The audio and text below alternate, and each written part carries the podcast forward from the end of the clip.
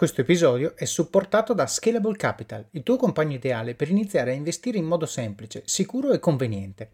Con oltre 600.000 clienti, Scalable è una piattaforma regolamentata e questo è molto importante, ragazzi, perché vi offre una possibilità di investire in azioni, ETF e fondi partendo solo da €1. Ma perché dovreste iniziare a investire? È semplice.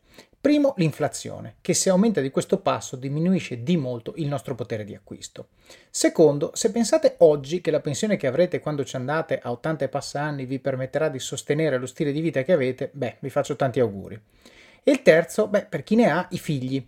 Io ad esempio ho un fondo per le mie bambine, piani di accumulo per me, investimenti diversificati per obiettivi che hanno orizzonti temporali diversi. Con Scalable puoi dare forma ai tuoi obiettivi di investimento e sfruttare appieno il suo potenziale per far crescere i tuoi risparmi nel tempo. L'importante è iniziare per step e Scalable non ti permette solo di acquistare azioni o ETF, ma anche di imparare come funziona il mondo degli investimenti. Scopri di più su come Scalable può trasformare il tuo approccio agli investimenti visitando il link in descrizione. Ricorda, con Scalable il tuo viaggio finanziario può iniziare solo con €1. Non aspettare, investi nel tuo futuro oggi stesso con Scalable Capital. Buongiorno a tutti e benvenuti a Pillole di Office of Cards. Pillole nasce con lo scopo di prendere il podcast principale di Office of Cards, estrarne appunto delle pillole, dei piccoli snippet da 3-5 minuti con delle cose che è giusto sapere, è giusto ricordare e che hanno impatto sulle vostre vite. Quindi, se avete scoperto questo podcast e sentite una pillola che vi piace, andatevi ad ascoltare l'episodio principale da cui è stata presa, perché c'è tutta la storia e tutto il contesto. Se invece siete un ascoltatore della prima ora, probabilmente i primi episodi ve li siete dimenticati e grazie a queste pillole avrete un reminder fresco per ricordarvi le cose che avete imparato. Spero che vi piaccia, ci sentiamo alla fine dell'episodio. Forse la persona che ha avuto più impatto, sul mio lavoro a Silicon Valley è soltanto che è il più importante inventore italiano vivente, che è Federico Faggin.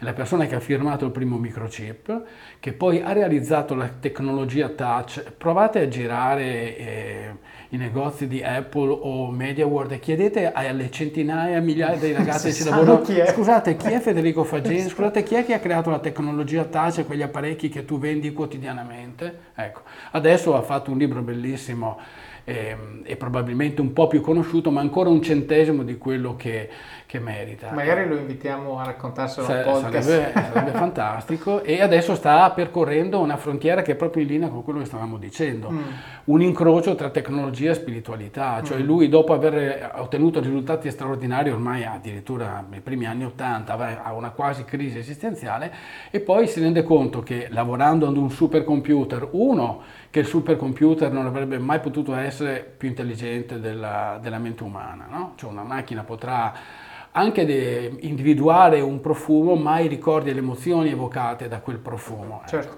Ma poi va oltre e dice: io ho avuto infinite conferme, ma non sono in grado di provarlo adesso, che secondo me la consapevolezza, che è punto di forza della mente umana, esiste una qualche forma di consapevolezza nella materia e nell'energia.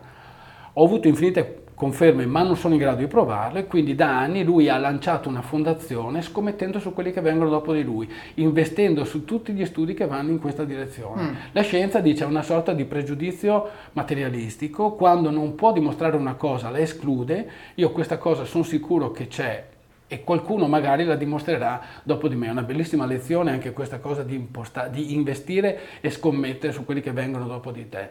E ovviamente è una cosa che ci sconcerta, ma tutto sommato, considerando la frontiera della fisica, della meccanica quantistica, di quante cose anche nel rapporto spazio-tempo ci hanno completamente sbalestrato, e negli ultimi anni forse ne siamo più consapevoli, questo discorso è molto più peregrino di quello che sembra. Certo. Per arrivare al punto, un paio di anni fa Federico mi dice: se guardo come ho realizzato il primo microchip, il primo microprocessore, lui l'ha fatto a Intel, 3 sono riconosciuti come padri, ma lui è quello che lo ha disegnato e lo ha firmato. Se guardo come ho disegnato il primo microprocessore, adesso, avevo poco più di 30 anni e l'ho fatto quasi interamente a mano, ci trovo una sorta di bellezza estetica. Mi rendo conto che essere nato e vissuto nella città del neoclassicismo di Palladio, Vicenza, Mi ho lasciato dentro qualcosa del tutto inconsapevole, di cui ero del tutto inconsapevole, ma che quel qualcosa è uscito al momento di affrontare un problema complesso.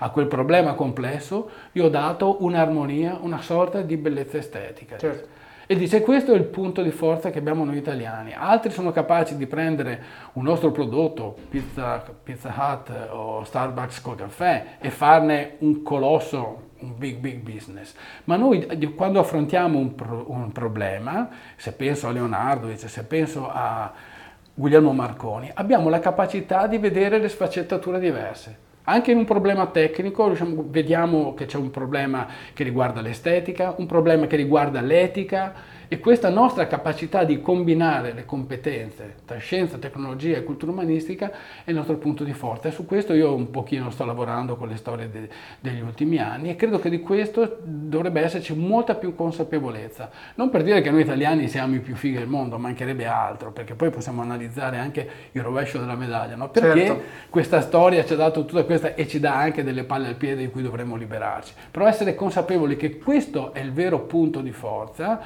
nostro, e che questo oggi non a caso c'è veramente un bisogno, diciamo, di italianità nel mondo, per questa capacità eccentrica di legare le cose, e già questo dovrebbe essere un buon motivo di ottimismo.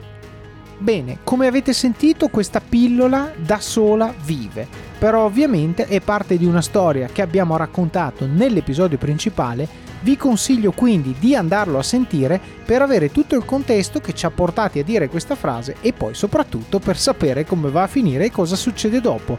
Quindi buon ascolto, ci sentiamo alla prossima pillola, oppure vi aspetto nel podcast principale di Office of Cards. Alla prossima! Vacanze in Sicilia o in Sardegna? Con i traghetti GNV viaggi in relax, porti tutto quello che vuoi e ottieni super vantaggi. Col nuovo programma Fedeltà MyGNV accumuli punti viaggiando, ricevi un cashback del 20% e tanti sconti a bordo. Non c'è modo più conveniente per andare in vacanza. Scopri i dettagli su gnv.it.